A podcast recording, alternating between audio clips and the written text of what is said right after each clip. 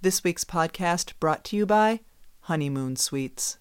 Before we start, I just want to say that I DVR'd the Vikings Eagles game on Sunday, and I'm finally getting a chance today, two days later, to watch it. So, no spoilers, please, but fingers are crossed. I've got a good feeling about this one. You tend to have good feelings about a lot of things, so good luck on your good feelings. Thank you.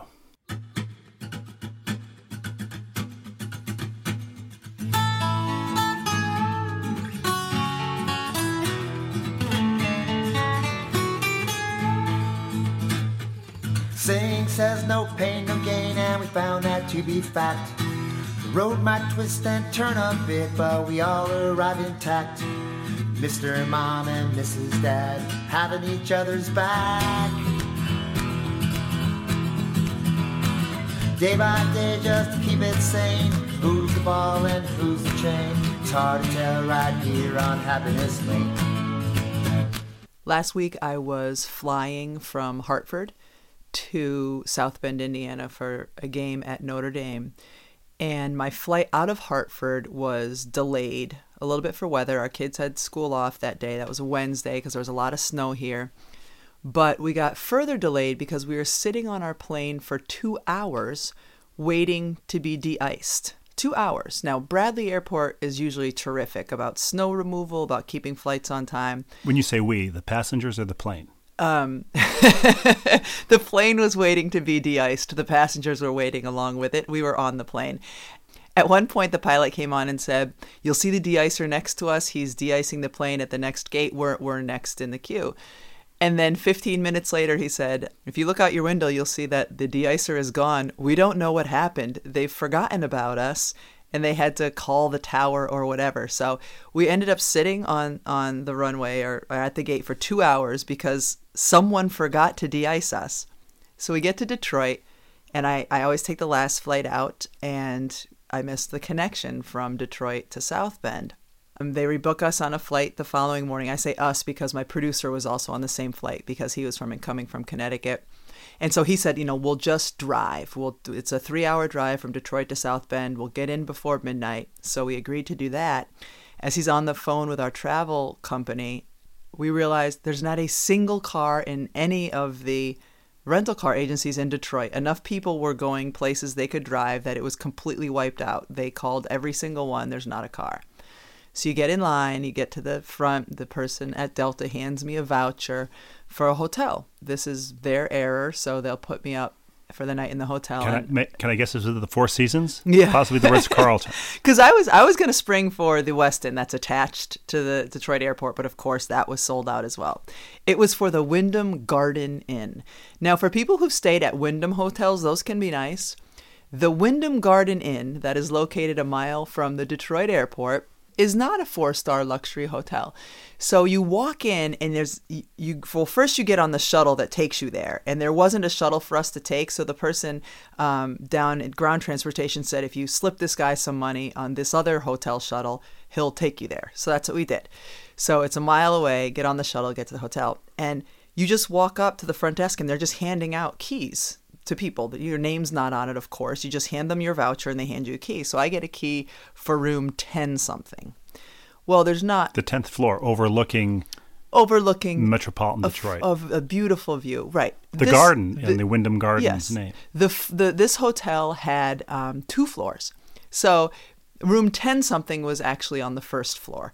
My favorite part, and I'll post a picture of this on our Instagram page and on on our Twitter page, was I'm walking through the atrium to get to my first floor room. I walked past a tanning booth, and it was a big giant sign that said tanning booth. That's in the middle of the atrium of this hotel. So That- this kind in of sets the scene. In fairness, that is just the hotel's de-icer. yes, exactly. Exactly. So I go, I put the, my, my key in my door. I don't normally like to stay on the first floor anyway, just because it's too easy for Somebody to crawl in the window. to crawl in the window and steal your stuff. So I open the I, I open the door. I walk in. and I see a bed ahead of me, and it looks fine. Then I turn to the left, and in the bedroom, not in the bathroom, because there was a separate bathroom. Next to the bed was a green jacuzzi tub that was in the corner of the room. So it was surrounded on two sides by mirrors. So a mirrored green jacuzzi tub with a laminated sign, not laminated, an engraved gold sign that said, slippery when wet. And I'm just thinking, wow, I'm in the lap of luxury. And so I'm on the first floor, and I'm not a, a, a nervous traveler or anything, but I went over and uh, just checked because my windows were these big sliding windows that I could easily walk in and out of. Um, you know, step over and walk in and out. And did, I hope. Yeah. so I go check. There's a, a, a big parking lot outside my window, but no cars in it because it's on the back of the hotel. And I just pushed the window, and of course, the window was unlocked. So now I'm like feeling really safe and secure. So I so I lock the window, shut the window, lock the window, and I can't get the curtains to completely close. And uh, fortunately, someone had taught me this trick years ago. So I just go get one of the hangers from the closet, the pant hangers, and I use the clip to keep the curtains closed. And then took my phone flashlight and inspected the bed because it was exactly the kind of place that would be crawling with bed bugs. Did there you, did there you were have not. A, did you have a black light on your phone flashlight? Yeah. no. Oh, if I had a black light, I wouldn't have turned it on. That would have just been awful. So, uh, I would have. May I tell you? I would have used the the clips on the pant hangers to as salad tongs to drag the bedspread over the jacuzzi, and I would have made a fort in the jacuzzi and hidden under it. Hidden in there have, for the night. You would have slept in the jacuzzi. Well, the thing was, it was a weird jacuzzi. Like you couldn't. It wasn't even like a tub where you could have sat and extended your legs. Like the way the jacuzzi was sort of set up, you'd be sitting there resting your your chin on your knees, which I suppose was probably the purpose. anyway. It was completely the kind of room that you would rent by the hour and not overnight. I slept fine because, as you know, it would take a lot to prevent me from sleeping. I'm always so tired at night. Got up in the morning, and now it was time to go back to catch the early morning flight to South Bend. So so you you crawled out your window. I crawled out my window. I hailed a cab, but and they have shuttles every half hour. But when I went down, it was about I don't know five thirty or six in the morning, and there's already a lobby full of people waiting to get on the shuttle. So I called an Uber, and I understand that it's a mile from the airport. Did these people look marginally more tanned than when they had come in? they looked they looked more tan and better rested. And so I, I order the Uber, and the guy calls me on, on my cell phone, and he's got a thick Eastern European accent, and he said, "Where are you going?" And I said, "I'm I'm actually going to the airport." And he said, I just got out of the queue at the airport. You're only a mile away. And I said, I know I'm a mile away, but uh, but I need a ride to the airport. I And once he- took a cab from LaGuardia next door to Shea Stadium, and that guy was not happy either. was would there have been another way to get there? Could you walk from LaGuardia to no, Shea? no. So so so he said, "Well, because you seem like a nice person, I will I will do this for you." And I said, "Well, I promise to tip you appropriately." And uh, so anyway, he gets there, and it's not just me; it's my producer. So we're gonna ride together, and uh, we get in the Uber. And the guy has a picture. He's about a 65 year old guy by my, my best estimate. He's got a picture kind of hanging in his car of a young girl. And so I asked him, I said, Is that your daughter? And he said, Yes, it's my nine year old daughter. And then, without any prompting from me, he said, Thank God for the Viagra. and and I said, uh, I said, well, I'm sure your your wife feels that way too. And he said, she doesn't know. And then he just goes on this long this long monologue, and he said, yeah, my first wife left and took half my money. This is my second wife. He said, and this is this daughter is my child number six. So let me get this straight. His wife doesn't know, but you do. Exactly. His wife does not know his pregame ritual, but I do. And uh, so he's so he's still just in the middle of just going on a monologue. And he said, you know, I sold my house and bought a condo to put my kids through college. My other five kids, apparently from his first wife, he's put them all through college. And uh, you know, this one's an engineer. This one's going to be an engineer. And he said, when they were home for Thanksgiving um, or Christmas, my son promised to buy me a Tesla. And then he said, Last year I retired. This was my favorite line. It- meanwhile, as he's talking, I'm in the back seat, frantic, frantically taking notes on my phone because this guy is so entertaining. He said, Last year I retired. Suddenly my wife isn't so great and I'm not so handsome. He said so. So now he's he's an Uber driver, apparently to get away from his wife. And anyway, it was it was highly entertaining. So anyway, I'm going to rewind because my producer who flies, who who we were traveling together, is a really kind of uptight traveler. He's the kind of guy who has to get to the airport an hour and 45 minutes before the flight is scheduled to leave. Does he also then stand at the jetway an hour and 44 minutes before Yes, the flight he is scheduled pa- to leave? He paces back and forth. And I'm the type of person, I leave our house an hour and 15 minutes before our flight's my flight's supposed to leave. I get to the airport. If I walk to the gate and they're boarding, I've timed it perfectly. There's no reason to be sitting at the airport for too long, but that's not my producer. When we're on the road, if we're taking the same flight back, I won't even take a car with him because I don't want to get to the airport that early. Good guy. He's not an uptight person as a producer. He's just when it comes to traveling, he's he's a bit uptight. So you can imagine his reaction when we missed the flight in Detroit and then then the following morning when we, we get back to the airport and he's just like, you know, this stinks, this stinks. And I said, you know what? If we'd gotten to South Bend last night, it fine and great. But because we didn't, now we have this great story to tell. I, I, I had the room with the jacuzzi. He didn't have that room. We had this this ride with the Uber driver. Like this is so much of a better story. We had we had the guys forget to de-ice the plane. But after I just talked about what a great story was, he looked at me. It still sucks.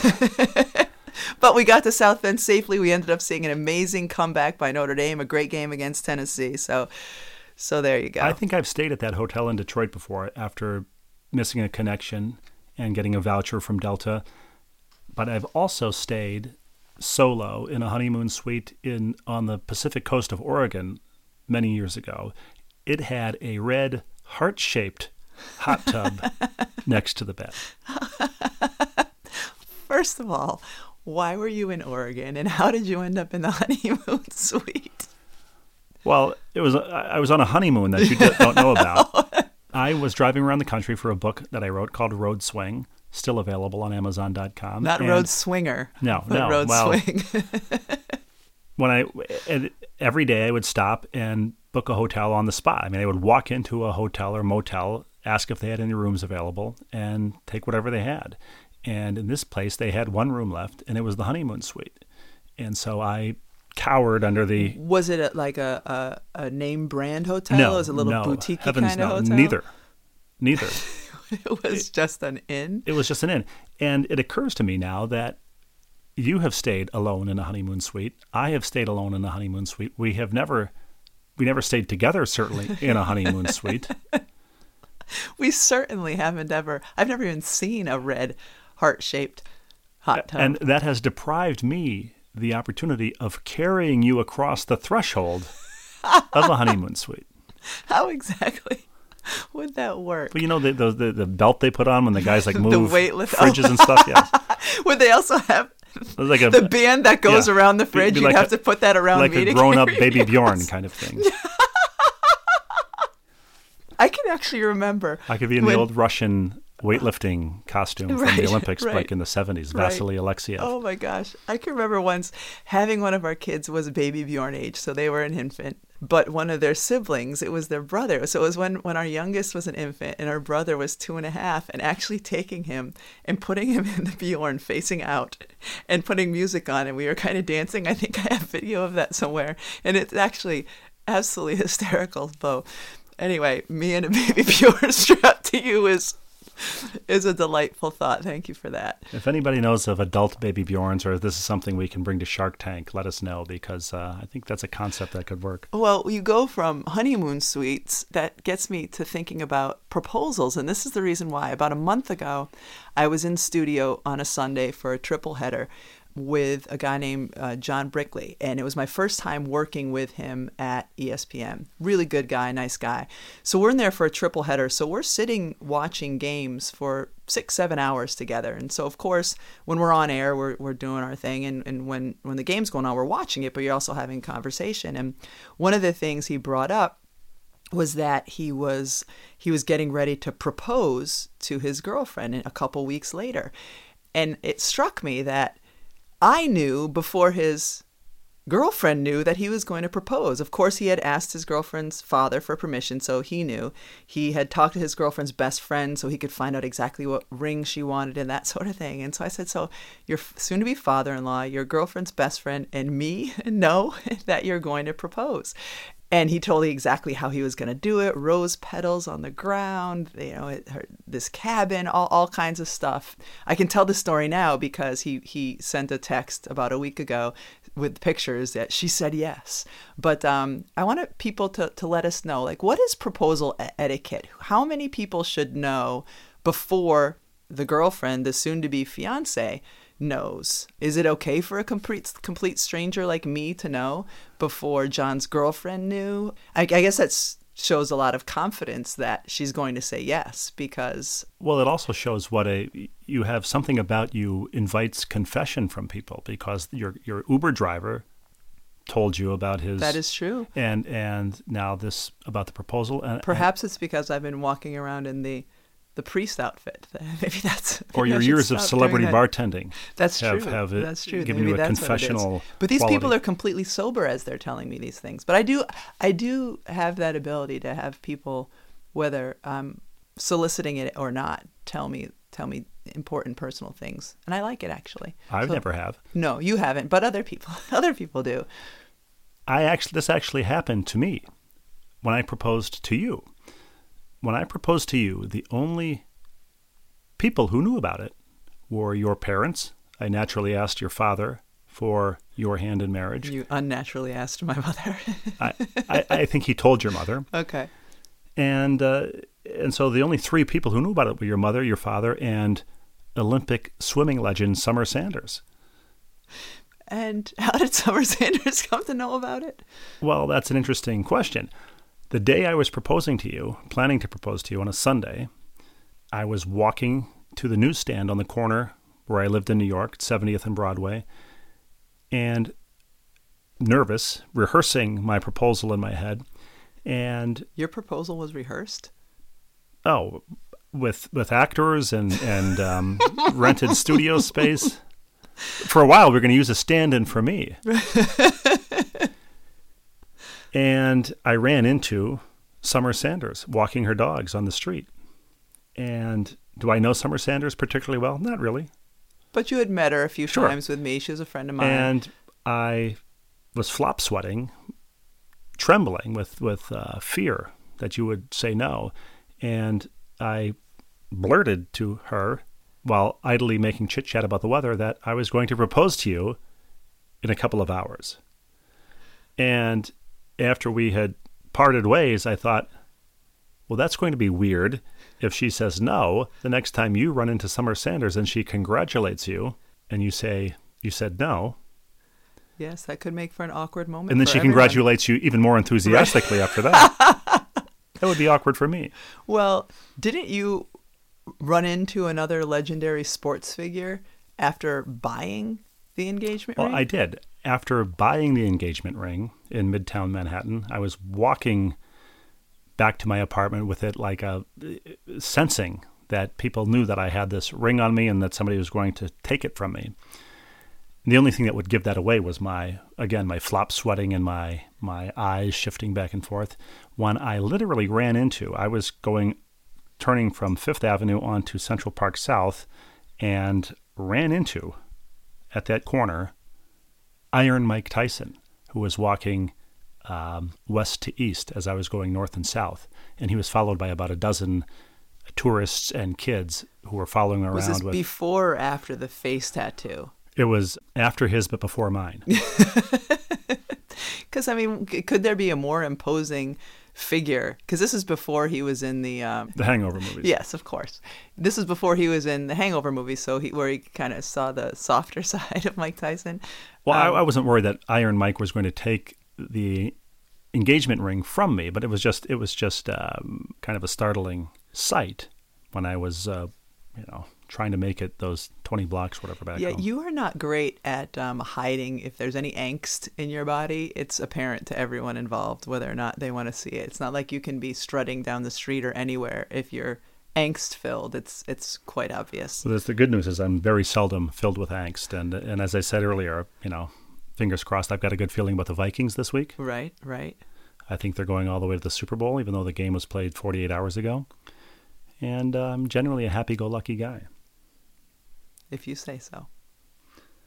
We've talked a lot about fashion, sports fashion, on this podcast. coaches' bike shorts, Spot-Bilt shoes, Dickies, khakis, pleated khakis. There's another piece of fashion that sports fashion that we haven't talked about that I know you have a lot to say about. You're looking at me quizzically. You talking about the ref penny? Referee fashion. Yeah, referee fashion. Well, we've talked a little bit about referee fashion, but this is the first time, this past weekend, the first time I saw this particular thing. And when we were at our youngest, or, or no, we were at our, our nine year old's game, and the referee was a high school age kid, and he was wearing a striped, black and white striped ref penny. I'd never seen the ref penny before. And then I was watching one of my older our older daughter's games, and the ref was dressed head to toe. He had the you know the the shirt, the the pants, the shoes, and I was thinking, you know, you at least have some idea of the ref's experience based on his clothing. Like if he's head to toe in his ref gear, he didn't invest in that to ref once a year. Like he's doesn't mean he's good or bad, but he just does it more often. Whereas the kid wearing the ref penny you know, probably his first game refing, maybe his second game refing, who knows. But that's one that's one place I don't want to see a penny. I want to see my ref wearing the at least the ref shirt. Also, you're a tax accountant. If he's wearing a button-down shirt that's just a penny, he takes off his blazer. He's just got the front of the button-down shirt, the back, and it's connected by two nylon straps. He's probably not fully committed. The other thing you don't see enough of these days, and it was big when I was in high school, are the muscle shirts. The ones that look like you've just cut the sleeves off of a t-shirt. Usually it and says bum equipment across the it, front. It might. It hangs off of your shoulder just a little bit. I remember early 90s USA basketball playing for USA basketball teams and that was like the fashion then it was a champion shirt like the champion cotton this is before there was any of the Dri-FIT kind of fabric and that's what they were the muscle shirts that cut off right at the muscles. You don't you don't see people wearing those anymore which is probably a good thing. Well you don't see enough of it let's say because we did see it with Bill Belichick in his post-game press conference after Sunday's AFC championship game. He was wearing kind of one of those Jennifer Beals style cut off sleeves but not fully cut off now, what was he wearing during the game? Did he have a sweatshirt on over? I think that? he was wearing a standard uh, gear during the game. This was must have been what he was wearing under, or possibly I mean, change into that. Does that uh, provide some sort of freedom to not have the couple inches of the sleeves that, that a t-shirt would have? Like, what is the what's I, I, can understand like playing basketball your your your arms are now uncovered and or if you're playing a sport you don't want to have some restrictions on your arms but or even weightlifting but if you're just coaching why why no sleeves? What's the benefit there? Well, uh, you know, that's part of his shtick is to look as if his mind is so occupied with winning football games that he can't be bothered to think about putting anything. You know, if he comes out, he can't a, be bothered to have sleeves. he can't be bothered. Not only that, it takes time to cut off the sleeves. Right? Well, I don't like. Do you think those were cutoffs, or do you think that he found the last remaining muscle shirt that you could buy that that was sold that way. I saw a lot of people refer to it uh, on social media as a lawn mowing shirt, and it's kind of a perfect description. But I've seen him. You've seen him at Celtics games and in in uh, coming off of planes in a dress shirt, possibly a dress penny. Right. Can we rewind a little to the lawn mowing shirt? So I can just tell our lawn mowing story. We we had a you had a brief affair with a lawnmower. we, Literally. We and your point is? Yeah, we we have a house that has a, a substantial front yard and a small small backyard, and we invested in a rider mower because we needed to mow the lawn and it t- and the the front yard alone takes a long time. I'll be damned if somebody else is going to mow my lawn. Right. I want to mow the lawn until my son is old enough to mow the lawn, which is what I did as a kid. This was your thinking, at least when we got the mower, say seven years ago, five years ago. So we get a mower, and you're mowing in the spring, and maybe the third week that we had the mower, you come in and the, your allergies were destroying you. You couldn't breathe. You had all kinds of issues. So then it it's we live went, we live in the woods yes. in the highest pollen density yes. in North America. Yes. And I have seasonal allergies. Yes. So the seasonal allergies were kicking your butt. So you went did you go to the pharmacy? Where did you get the mask? So you went and bought like one of those masks that you see Asian travelers wearing in the airport. To keep out germs and other things. Where'd you get that mask? At uh, the pharmacy. The pharmacy. Okay. So then you started mowing the lawn with the mask. and then it got to the point where even that wasn't good. So you would you could mow the front of the house with the mask, but then your allergies would start kicking in. So you'd only mow the front and not the back. Well, first of all, I put on welder's goggles as well. I mean, we had like protective Yes. eyewear that I had on the workbench for some reason. So I would I would mow in the mask and the and goggles. the goggles. And then you stop mowing the backyard. So our house, we, we we described it. We had a house mullet. We had short grass in the front and long grass in the back. And it even it even was so bad at one point that I remember you and I going for a jog. This was years ago, and it was in the spring. And you went for a jog, wearing the goggles and the mask. And as we're running down the street, I just remember thinking, anyone else besides you and perhaps me would find this horrifying, but instead, you and I were like, all right, let's go for a jog. You put on your goggles and mask and let's let's get some exercising. As I don't have to tell you, I am so many years, decades possibly, past caring Caring. at all I what know. anybody thinks I about know. anything. So then it ended up after I think it was how long do we have the mower? Do we have it for two seasons or We had, just it, one? we had it for a few years because this beautiful Cub Cadet riding lawnmower. Now, understand, as a kid, I had to push a Toro around our yard for years and and then bag the grass and, and dump it, I assume illegally, in the park across the street from our house. And sometimes garter snakes would go helicoptering out of the grass chute into the bag. You'd shoot a tennis ball 50 yards into the into the neighbor's yard did all of those things and dreamt of having the riding lawnmower that other people in the neighborhood had. Well, there was no incentive for my dad to spring for the riding lawnmower when he had a human lawnmower Right. and really an endless supply of them with five kids. And uh, so my dream was to, his dream was to get a Cadillac. My dream was to get a riding lawnmower. And I did that. And the thing had a cup holder for a beer. Didn't have two. had two cup holders. That that was your whole reason. You wanted to be the guy out riding the lawnmower, drinking the beer, Wearing So- Bill Belichick's shirt. wearing Bill Belichick's shirt. Anyway, after two glorious seasons, we sold the lawnmower and now have somebody mow the lawn. And you say, you know, well, maybe when our son's old enough, we'll get another mower and, and make him mow the lawn. The problem is, our son is the one child in our family who got your seasonal allergies. Well- so unless we want to get the mower and the goggles and the mask, Or have our daughters mow the lawn. That's certainly not unheard that's of. That's true. Well, yes, we could, we could do that. And uh, and Did I you mow the grass as a kid? no, but I always wanted to. My dad, my dad was the one who mowed the lawn. He didn't even have my, my brother do it. I think he enjoyed it because now I understand. You know, he worked all week. Saturday he's home. The house is crazy.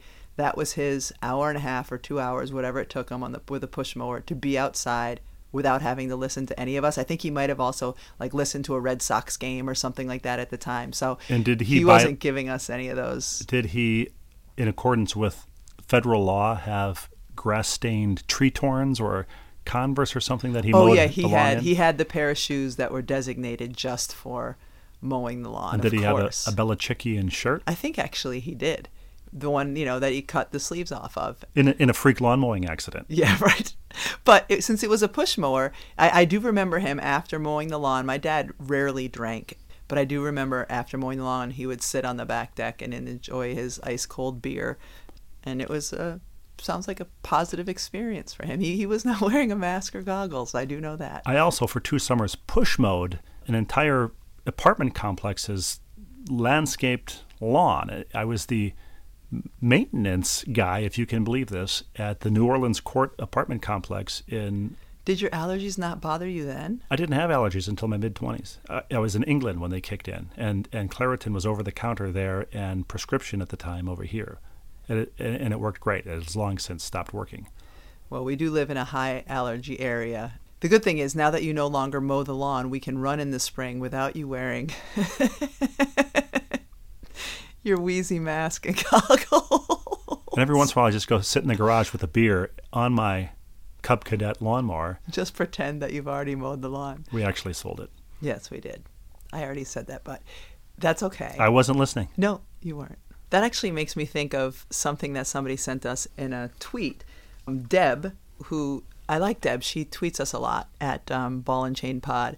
But she said sometimes she listens to the podcast twice. And it got me thinking that good for her because you often don't listen to me even the first time outside of the podcast. Like you'll be in your office and I'll come in and say, All right, I'm leaving to go pick up the kids from school. Can you do this? Whatever it might be.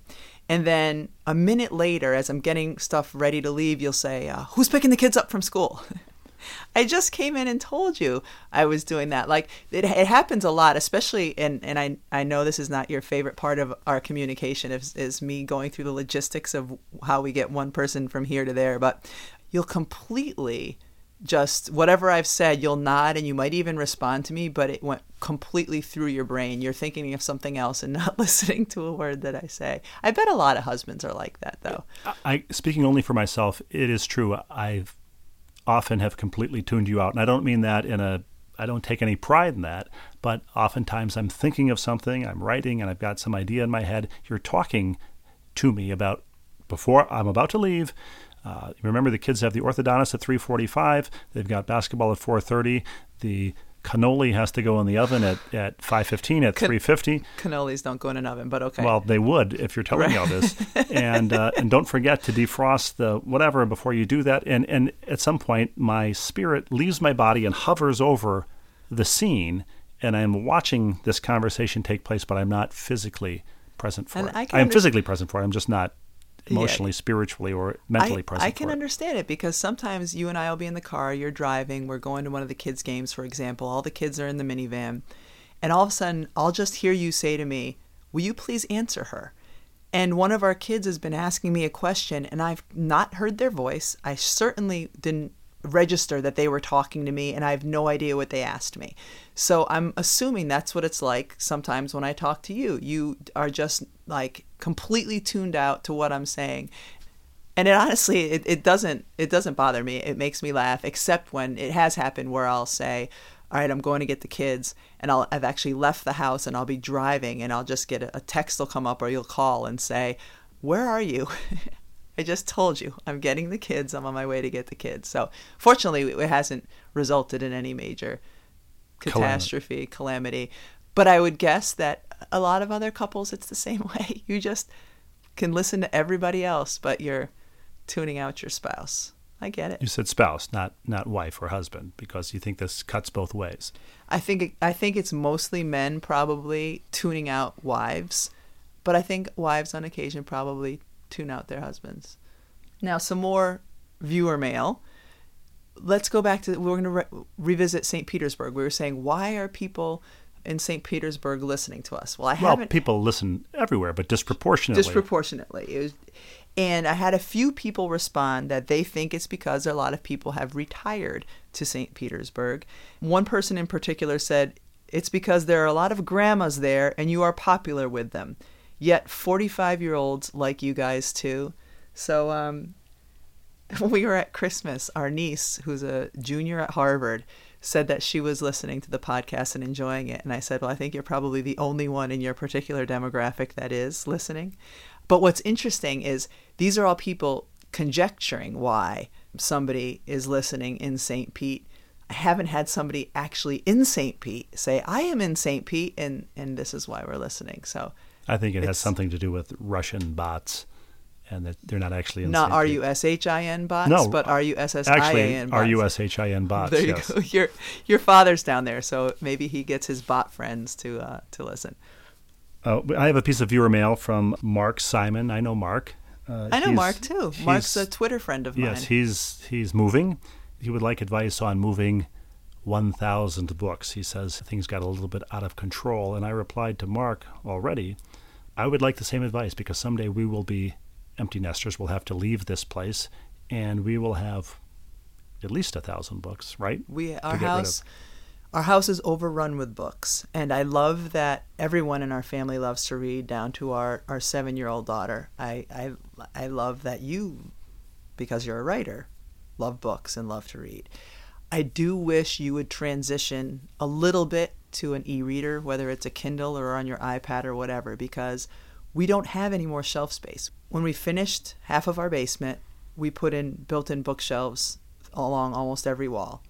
In our formal living room, we added wall to wall bookshelves. And we still have books piled in different places of the floor because we simply don't have enough space for all these books. A wise So- person once said, I wish I remembered who, that when you're buying books, you think you're buying the time to read them.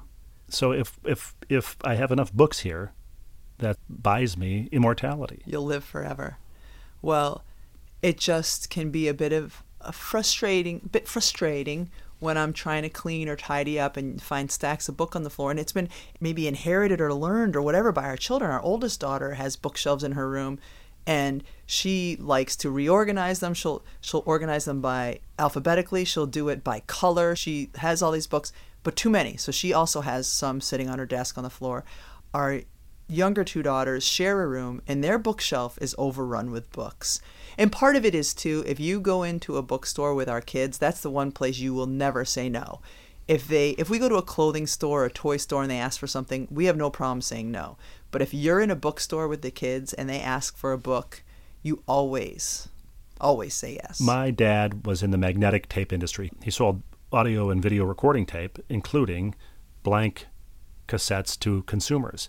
And so when I asked for a Panasonic boombox that could play tons of blank cassettes, mixtapes, he helped me get one.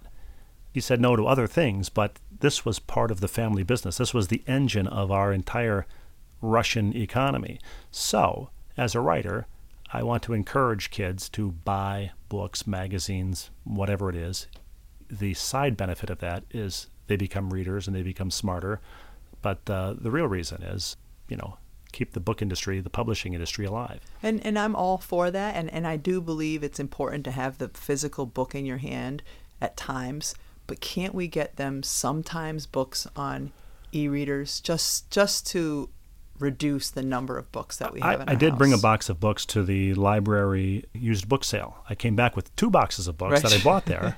but again, you know, these things I'm reading a book that our daughter went to the library, and there's a little section of the library you can buy books. And she bought the book Brooklyn for a dollar, I think. And she said, Mom, I, I, I remember you enjoyed this movie, so I got this book for you. And I am reading that book right now. So that's thoughtful. I do like having that book in my hand. But for you, The last book I read was a library book. I just finished it, returned it yesterday. So I, I do read library books. I will buy books for 95 cents at the used bookstore or whatever, and I don't really care if I lose them or not. But, you know, I started a program last year to take every time I get a book, I have to take a book somewhere else and get rid of it. you do? I didn't You- know you about notice this I brought. I brought 13 books to a place where you can drop yeah. used books, but that was it. And choosing those 13 out of a thousand was was almost impossible. I realized that even some of those 13 were, I didn't consider expendable.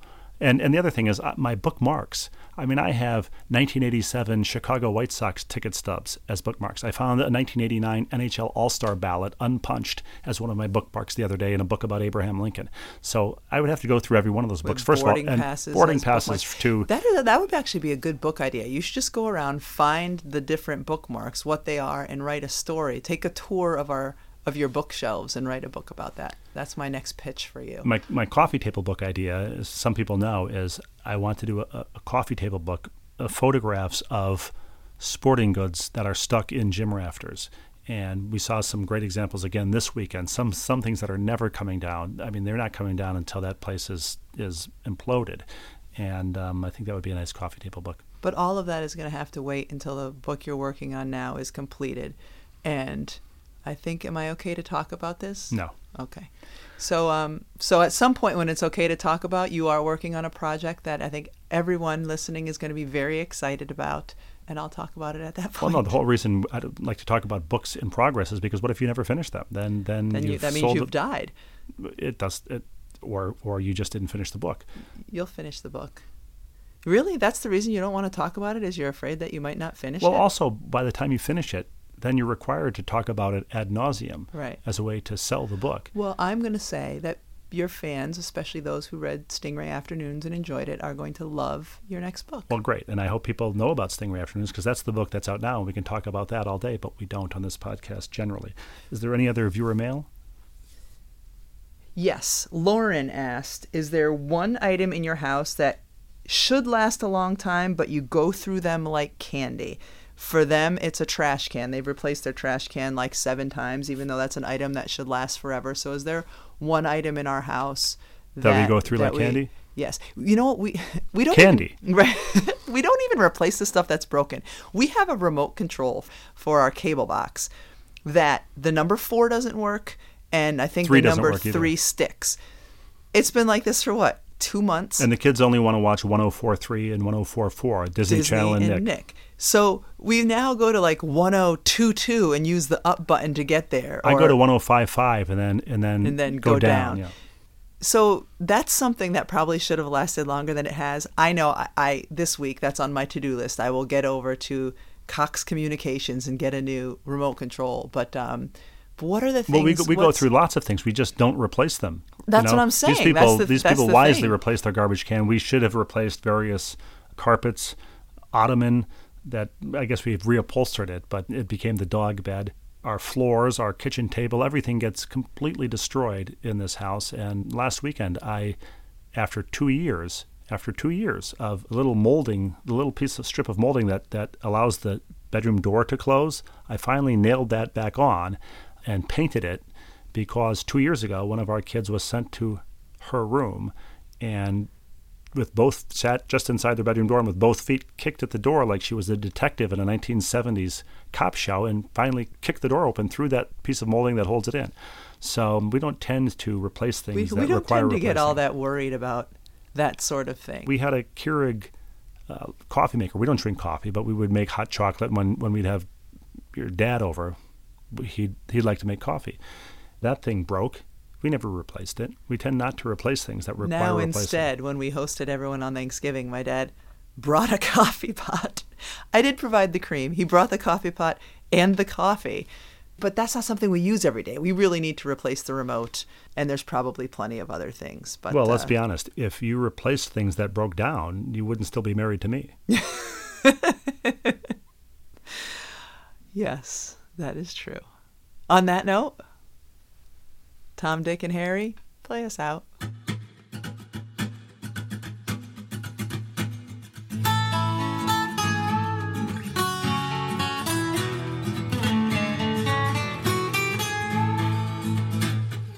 Sing says no pain, no gain, and we found that to be fact. The road might twist and turn a bit, but we all arrive intact. Mr. Mom and Mrs. Dad having each other's back. Day by day, just to keep it sane. Who's the ball and who's the chain? It's hard to tell right here on Happiness Lane. Six of us and the family pet live in this cuckoo nest. Daily grind puts sanity to a daily test. Androgynous, ambiguous, what we give for a little rest. Day by day, just to keep it sane. Who's the ball and who's the chain? It's hard to tell right here on Happiness Lane. It's hard to tell right here on Happiness Lane. It's hard to tell right here on Happiness Lane.